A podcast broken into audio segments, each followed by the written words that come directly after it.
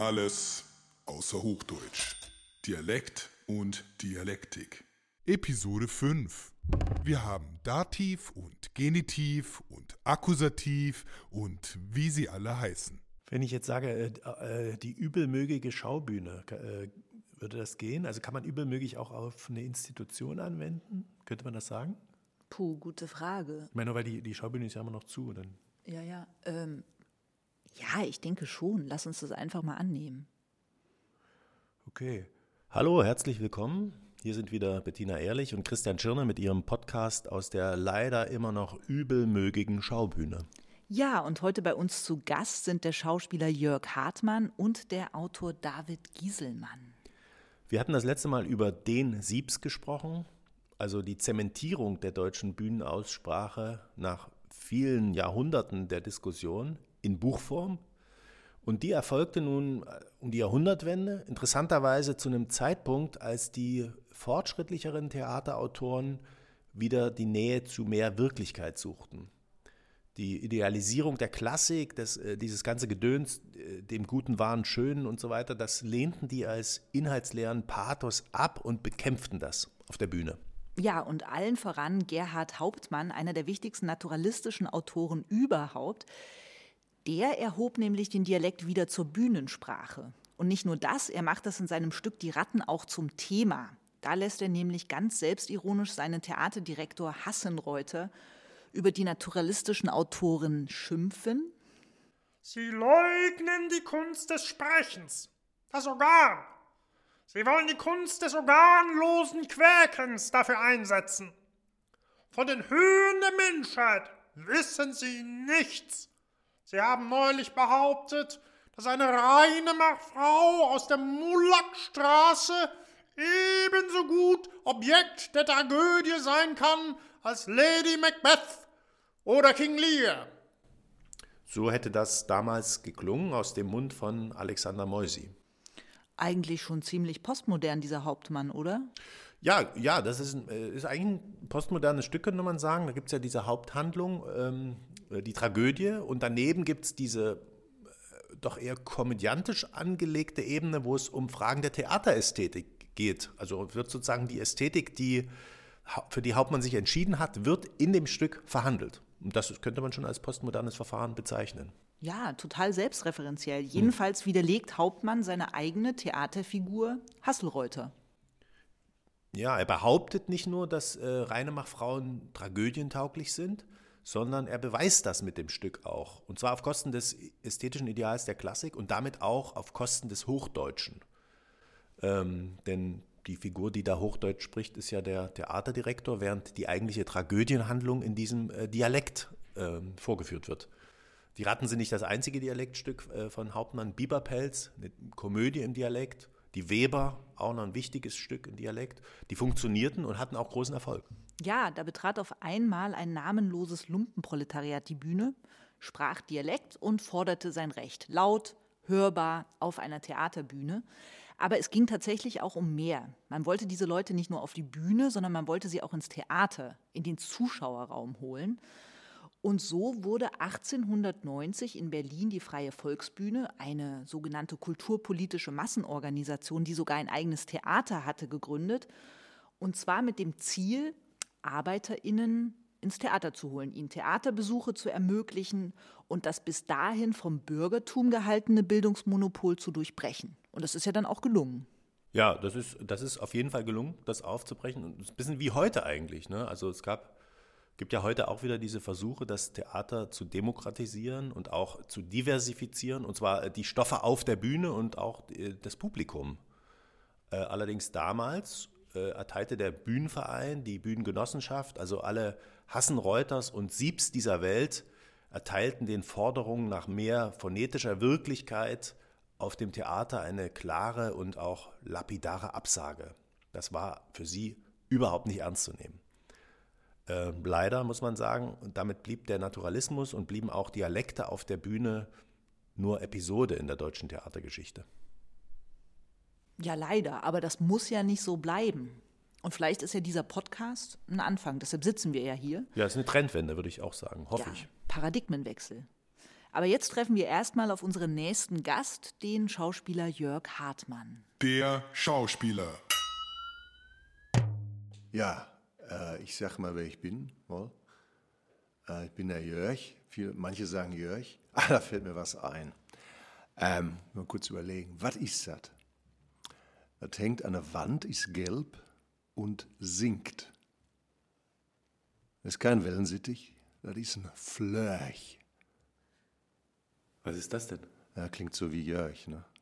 Deshalb habe ich immer sehr gelitten. Ähm, ein Flörch ist im Ruhrpott so richtig schön mit Lust und geräuschvoll. Batzen, Rotz. Aber Ruhrgebiet, das täuscht ja, wer es nicht kennt. Das müsste eigentlich Emscher Gebiet heißen. Weil äh, an der Ruhe, ne?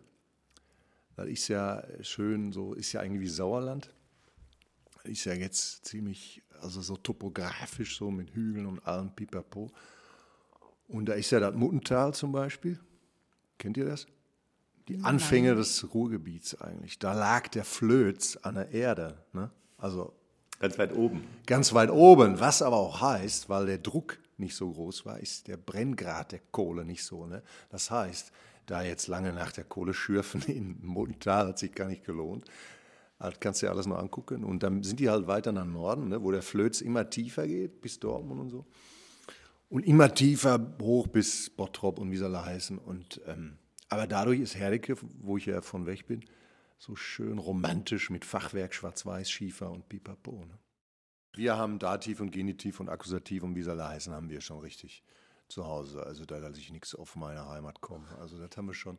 Aber dat, ne, man hört schon, also eigentlich ist ja bei uns so dat und wat, sagt man viel. Und getz, hör mal, komm mal, getz, was ist denn los? Hör mal, was ist denn? Ich so, schmeckt dir nicht, oder was ist das? Ich so mal dein Bütterchen auf. Oder bist du, bist du satt? Hör mal, dann mach mal wacker. Wo muss den Schlafanzug, muss ja noch anziehen. Schlafanzug, ne, wenn man das schreibt, ist auch geil. Das ist so, ja, dann machst du Dönekes hier, hör mal. So hier, so ist auch viel äh, Mennekes und äh, so Schnittken, ne? Nur mal ein Schnittken. Oder eine Pöhle. Wisst ihr, was eine Pöhle ist? Nee. Eine Pöhle ist eine richtig geile Schnitte. Also die- eine Schnitte ist auch ein Begriff für etwas, ne? Das Du sprichst von gefährlich. etwas Ess Essbarem, oder? Es gibt, ich spreche jetzt von was Essbarem, eine Pörle ist wirklich, das nimmt man sich als Pausenbrot mit. So ordentlich eine Knifte oder eine Pörle. Und die packt man natürlich auch in Henkelmann. Früher, also Vattern hat immer einen, äh, kennt ihr Henkelmann? Mhm. Er hat immer einen Henkelmann mitgenommen. Äh, der Henkelmann ist äh, so ein, so ein, so ein, was war das aus? Einkaufsnetz? Aluminium Mhm. oder, oder, oder äh, Emaille, äh, Emaille wahrscheinlich nicht, keine Ahnung. Dann nimmt man so mit und da kommt das Essen rein. Das macht Mutti natürlich. Wa? Und Vater, wie das üblich war, ne, kommt schnell und dann ab wieder in die Sporthalle. Mein Vater war äh, Hallenwart in der Sporthalle. Hallenwart. Ja, früher aber, also Hausmeister eigentlich. Früher war er da beim Kreuzstromwerk, gelernter Dreher, wie sich das gehört. Ne? Komme aus einer Arbeiterfamilie. Und mein Onkel war Polier und Maurer. Ne? Und die anderen auch waren bei in einer Firma, ne? Auf Maloche. Wie gesagt, ich weiß leider nicht mehr diesen Kinderspruch von meiner Oma mütterlicherseits. Das war wirklich platt und das war in jedem Nest anders. Also das war in Hagen angeblich sogar ein bisschen anders als bei mir in Herdecke. Äh, ich versuche es mal nachzuahmen, aber bitte jeder, der platt versteht, kann, also wird das jetzt wahrscheinlich ganz furchtbar finden, weil es nicht annähernd ähm, dem nahe kommt, weil es liegt so lange zurück. Aber das klingt ungefähr, äh, ich saß am Braunen Berge und plackte mir das Schau. Nee, und, und da war ein Kerke oder irgendwie sowas. Wo war denn der Kerke? Ein klein, klein, klein, klein Weigesken. Was war da im Weigesken? Ein äh, äh, klein, klein Kindken. Was hat das Kind am Erb, Ärmken? Ein klein, klein Körfken. Was war denn in dem Körfken? Klein, klein Breivesken. Was stand denn in dem Breivesken? Ein klein, klein Geschichtlichkeit. Du sollst nach Breckerfelle kommen, wo, wo die Frau ablutschen hat. Die ging so lange, klipp die Klapp, da fallte sich die Trappe rapp auf ihren ollen Stinkpopo. So, hat jemand irgendwas verstanden? Ja, also wir haben ja immer geglaubt, ich glaube, so geht es vielen Kollegen, aber mir ging es auch so. Ähm, ich dachte immer, ich spreche eigentlich lupenreines Hochdeutsch. Ich glaube, meine Mutter glaubt das bis heute noch. Und wann hast du gemerkt, dass du dieses nicht sprichst? So richtig wahrscheinlich erst auf der Schauspielschule, wo es einem ja ausgetrieben wird. Und deine Mutter spricht Pott. Naja, also das hört man schon, dass sie da aus Da Westfalen kommt. Ja, gebürtige Hagenerin, aber schon seit Ewigkeiten in Herdecke lebend. Das hört man ihr definitiv an, ja, ja. Ja, klar. Also meiner ganzen Familie. Ist auch schön, ich liebe das. Die sind schön laut, die sind immer am Quasseln. Ja, da ist viel Humor drin. Die sind sehr erfindungsreich. Da gibt es auch wahnsinnig viele Worte. Ähm, auch die immer wieder neu entstehen, also bis heute, glaube ich. Also da habe ich, glaube ich, schon viel verpasst. Ähm, denen fällt viel ein. Es kommen ja auch, glaube ich, wirklich viele Komiker aus der Region, also die mit Sprache so umgehen. Hämorrhoidenschaukel zum Beispiel ist jetzt ein Auto mit einer schlechten Stoßstange oder so. Also gut, das könnte man auch irgendwo anders erfinden, aber das ist typisch Ruhrpott. Also geprägt durch viele Polen, die da hingekommen sind. Ähm, ja gut, dann wie überall, aber im Ruhrgebiet vielleicht im Besonderen durch viele Gastarbeiter nach dem Zweiten Weltkrieg. Klar. Ähm, ich weiß es nicht. Ich, also die, die Ruhrpottler sind immer, also da ist kaum jemand auf den Mund gefallen. Die sind einfach, da ist eine direkte Verbindung zwischen Herz und Zunge. ja, dem Organ, was für das Verbale zuständig ist. Ja, das geht direkt raus irgendwie. Aber ich weiß nicht, es hat, finde ich, immer, auch wenn sie direkt sind, wirklich, das klingt wie so ein Klischee, aber es hat was, finde ich, immer eher was Warmes, was Liebevolles. Also das ist nicht, das hat bei aller Ehrlichkeit nicht so, so was Schroffes, finde ich.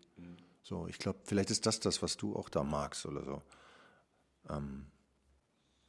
Ja, also so an der Schauspielschule halt, ne, da wurde es mir ausgetrieben. Also so Kleinigkeiten. Ähm, die, die, das ist ja kein wirklicher Dialekt, äh, aber so, dass man halt äh, Schirm sagen soll, also mindestens so und nicht Schirm oder Käse und nicht Käse oder so. Ne?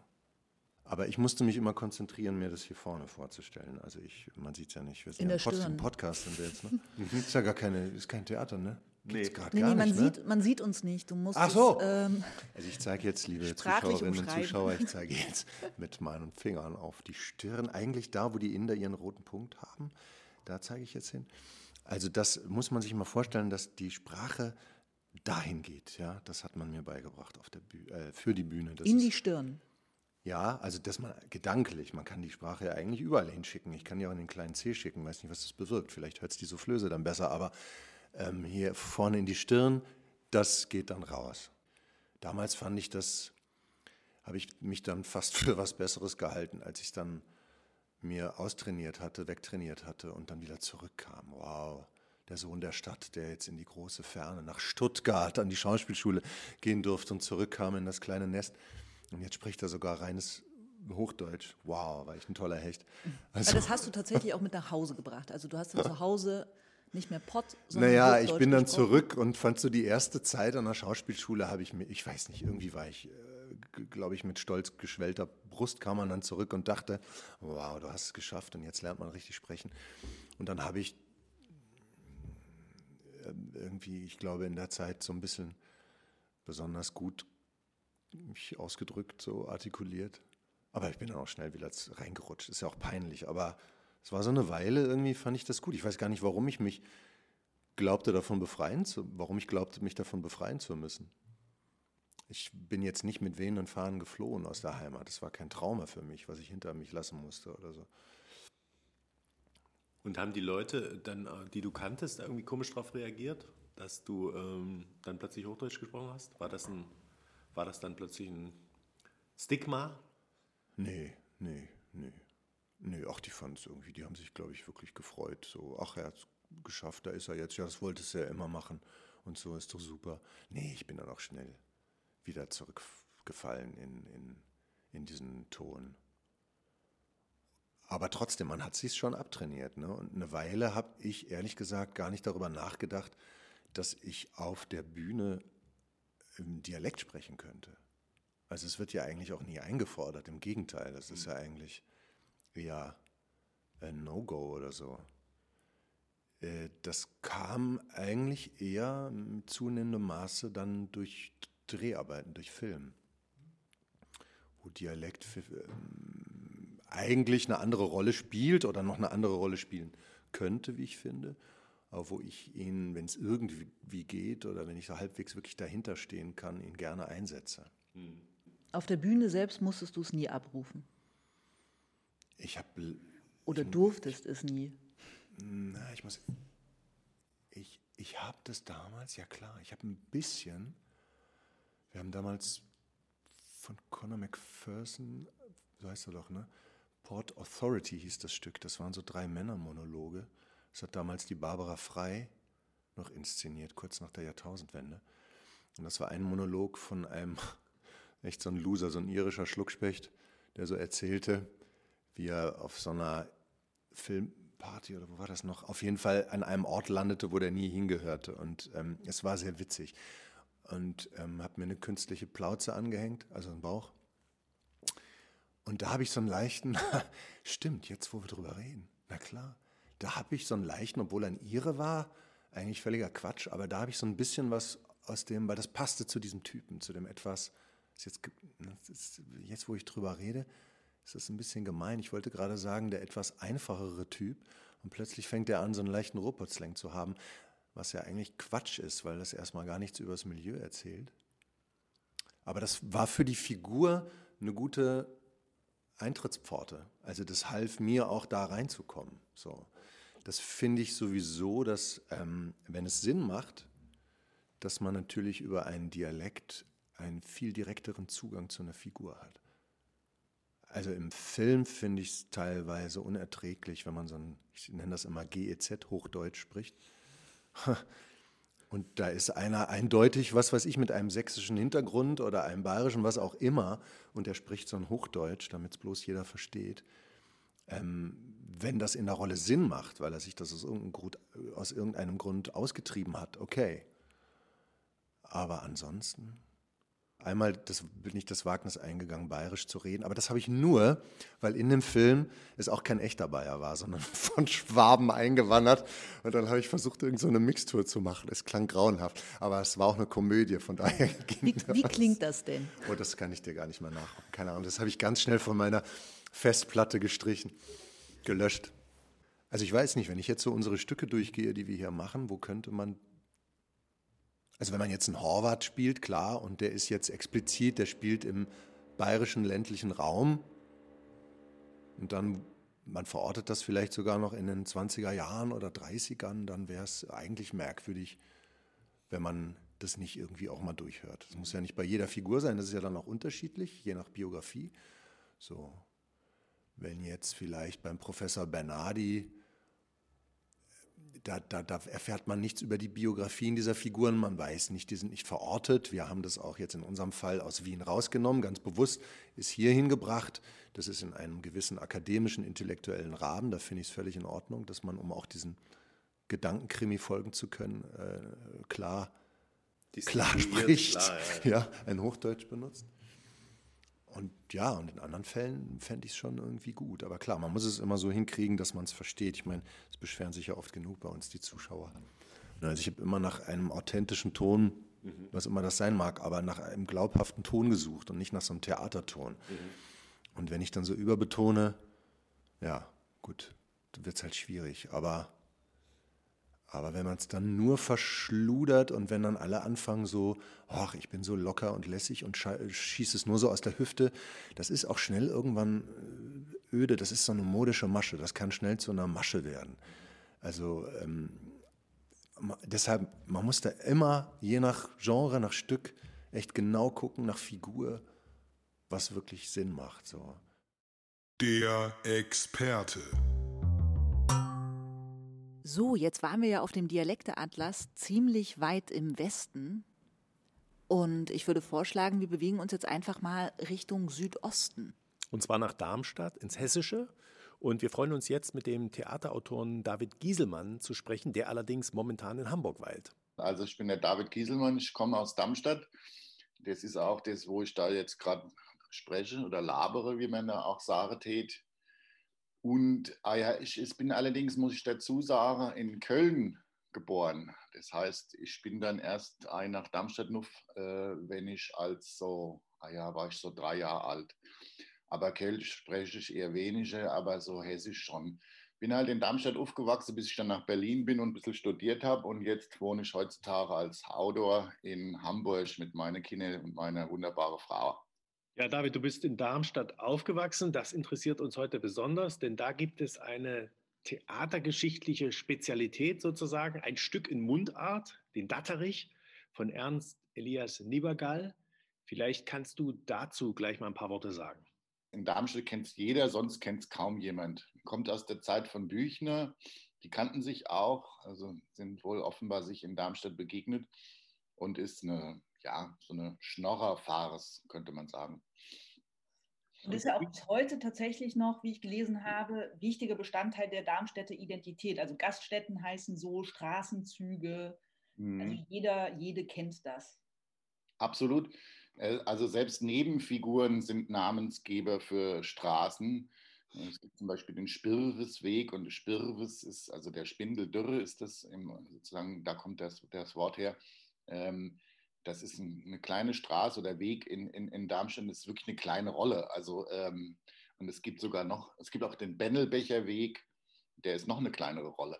Also mit anderen Worten, es gibt auch den Datterichbrunnen, das ist richtig im urbanen Geschehen drin. Der Datterichbrunnen ist so ein Kupferbrunnen, wo so verschiedene Szenen mit so Figuren nachgestellt sind, die man auch ver, also diese Figuren kann man bewegen. Äh, es ist ein beweglicher Brunnen. Da spielen auch oft Kinder und machen das irgendwie anders. Genau, das ist fest im, im, im, in der Darmstädter Identität ver, verankert. Es gibt auch eine Kneipe, die heißt Datterich Klause, wo nach wie vor ein älterer Herr, hm, so er noch lebt, das weiß ich jetzt momentan nicht, momentan ist natürlich auch eh zu, äh, irgendwie immer Freitagabends aufsteht und äh, den Datterich rezitiert, mal mehr, mal weniger. Äh, und es ist auch so, dass in Darmstadt die Leute das dann teilweise mitsprechen in den Aufführungen. Also das ist so ein bisschen so wie, weiß es ich, wenn irgendein bekannter Rockstar auftritt und die Leute grölen, sagen die Refrains mit, ist es so, dass du in Darmstadt bestimmte Stellen hast, die die Leute äh, so lieben, dass sie das dann mitsprechen es ist schon ein Stück, das sozusagen meine, mein Interesse an Theater begleitet hat und dem ich auch intensiver zweimal schon begegnet bin und auch schon der viel, viel früher eben als Zuschauer, dass das jetzt irgendwie das Theaterinteresse begründet hat, das wäre, glaube ich, zu viel gesagt. Ähm, als ich angefangen habe, mich für Theater zu interessieren, war die also es ist ein bisschen kompliziert. Es ist so, dass in Darmstadt gibt es die Hessische Spielgemeinschaft, die gibt es jetzt mittlerweile auch seit 100 Jahren. Die sind nicht Teil des Staatstheaters, aber eng damit verbunden und verwoben und assoziiert. Das sind größtenteils Laien bis Halblaien. Es sind auch teilweise Schauspielerinnen und Schauspieler dabei, die so lange das schon machen, dass man sie als Profis bezeichnen könnte. Und die machen im Allgemeinen so alle fünf Jahre hm, so eine Datterich-Inszenierung. Einmal habe ich sie eben gemacht. Äh, aber als ich die, ähm, das Interesse am Theater gewonnen habe, war das hm, wahrscheinlich für die Spielgemeinschaft und den Datterich die intensivste oder erfolgreichste Phase, weil sie damals in den Händen von ähm, Stromberg war und ähm, dann war da der, jetzt ist mir gerade der Name entfallen, wie ist denn der dicke hessische Volksschauspieler? Günter Strack. Ah, Günter Strack, Strack ja. Äh, äh, die haben damals, und der, der Macher eben von dieser Darmstädter Serie, diese Drombuschs. Das heißt, es war so ein bisschen in so einer fernsehprominenten äh, Hand, diese ganze Geschichte. Und das führte dazu, dass diese Inszenierungen irrsinnig erfolgreich waren und auch über Jahre gleich blieben. Und dann fing irgendwann das an, dass das so ein bisschen abebbte. Das hat aber dem Stück sozusagen ganz gut getan, weil dann irgendwann das Stück auch so ein bisschen aus dieser starren Hand des, der Fernsehprominenz entrissen wurde. Bis hin zu der Tatsache, dass dann irgendwann Jonas Zipf als langjähriger Darmstädter und, und, und auch Fan des Stückes ähm, kurzzeitig am Staatstheater Darmstadt ähm, Schauspieldirektor war. Und so kam ich dann zu der Ehre, das einmal inszenieren zu dürfen. Ähm, also wenn man das inszeniert, da muss man weniger Regisseur als vielmehr Darmstädter sein. Das ist, äh, Das Und es war dann auch ein rein hessisches Ensemble. Genau, das ist ein rein hessisches Ensemble. Die spielen normalerweise auch hm, alles sozusagen alleine, im Allgemeinen außer dem Datterich. Den Datterich selber die größte Rolle dementsprechend logischerweise übernimmt meistens dann schon ein professioneller Schauspieler. Das ist auch gut so, weil der muss echt, der hat echt sau viel zu tragen und riesige Textstellen und Monologe. Wir, hatten dann so einen Workshop, dann haben wir eine Besetzung gemacht und dann habe ich irgendwie, dann kriegst du, dann habe ich dann eine Mail bekommen. Ah ja, das ist, ich finde ja schon richtig, dass, ich freue mich sehr, dass ich den Bennelbecher spielen kann, aber ich komme ja aus Pfungstadt. äh, sag ich, ah ja. ja. Wo liegt, wo liegt Funkstadt? Ja, dann, ja, also ich habe da kein Problem mit, aber ich dir gleich, David, da werden Leute im Publikum sitzen, die sagen dann, sag mal, der, der, der kommt doch aus Funkstadt und der Bennelbecher, der ist doch eigentlich Grieshamer. Ich musste dann auch mal einspringen, dann habe ich dann in einer Vorstellung mitgespielt und war noch so ein Umtrunk im Foyer, war dann so ein Pärchen, die kamen zu mir, ach Herr Gieselmann, Sie haben ja das inszeniert, den, den Datterich. Ja, ja, äh, das bin ich, ja. Also wir müssen Ihnen sagen, es ist ganz schrecklich. Das, wir haben das Stück ja überhaupt nicht mehr wiedererkannt. Wir finden es ganz furchtbar. Und wir haben es jetzt schon dreimal gesehen. Und du hast ja auch schon immer wieder mal ins Hessische übersetzt, Shakespeares Sommernachtstraum zum Beispiel aus dem Englischen oder Josef Haders und Alfred Dorfers Indien aus dem Wienerischen. Wie muss man sich das vorstellen? Wie ging das? Also das, das ging wirklich unheimlich einfach. Also das war, sagen wir so, ähm, der Sommernachtstraum, also Shakespeare ins Hessische zu übersetzen, war ein Tick schwieriger als ähm, wie heißt denn, Josef Hader ins, vom Österreichischen ins, ins Hessische. Zumal dieses, das Wienerische sozusagen oder das Österreich, es ist ja gar nicht so in dem Stück eingeschrieben, so, also im expliziten Wortlaut, sondern das sind nur so, es klingt so in den Melodien der Sprache rein und so. Und die kann man teilweise sehr gut dann direkt ins Hessische transferieren. Ähm, ich habe dann natürlich, wir haben das dann damals, das ist ja noch gar nicht so lange her, ähm, auch so ähm, nicht nur von der Sprache her, sondern auch von den Restaurants und von den ähm, Gerichten. Also es geht natürlich auch um Schnitzel, aber dann, dann hat man dann Handcase mit Musik noch dabei oder so. Also das haben wir dann auch so ein bisschen ins, ins Hessische natürlich reingeholt. Aber das ging wirklich relativ leicht von der Hand, weil es eben schon Mundart ist. Also da da hatte man sehr wenig äh, Widerstände in dem, in dem Text. Und das ist ja auch schon äh, naheliegenderweise oft gemacht worden. Also es gibt viele verschiedene Mundarten, in denen das Indien übertragen wurde. Was ich beim Sommernachtstraum halt wiederum auch sehr gemerkt habe, ist, wie sich da zwei Sachen, die ich äh, irgendwie sehr interessant finde beim Schreiben, die Hand geben. Und das ist dieses für äh, Schauspielerinnen direkt schreiben. Äh, das heißt, irgendwie Dialekt ist es ja noch extremer sozusagen. Und jetzt auch bei, dem, der, bei der hessischen Spielgemeinschaft, die eben auch diesen Sommernachtsraum gespielt haben, nochmal anders, dadurch, dass es Laien oder Halbleien sind, dass die so einen bestimmten Fluss oder so einen bestimmten Duktus im, im Mund haben, der auch wirklich dem aus der Mundart kommt. Die sprechen im Allgemeinen auch im, im privaten, im alltäglichen Gebrauch äh, hessisch, diese, diese wunderbaren SchauspielerInnen. Und da habe ich gemerkt, das gibt sich, wie gesagt, sehr, sehr die Hand, dass man irgendwie diese, diese Melodien von den Leuten so im, im, im, im Ohr hat und das dann so mitnehmen kann in die Sprache. Das, das ist was, was mich sehr interessiert. Es führt allerdings auch dazu, dass ich es in meinem Schreibbüro sehr, wenig machen kann, weil ich muss dieses Hessische tatsächlich laut mitsprechen. Es ist keine Schriftsprache. Hm, deshalb, das funktioniert nur, wenn man sich das, äh, also ich, also, wenn ich so schreibe, schreibe ich oft einen Satz hin und lese ihn dann einmal. Das, das gibt es schon auch.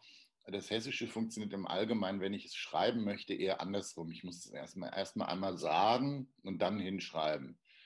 Das, äh, und dann muss man sich halt bis hin teilweise eine eigene Grammatik erfinden oder sozusagen. Also man muss auf jeden Fall die Autokorrektur ausmachen. Das funktioniert logischerweise gar nicht.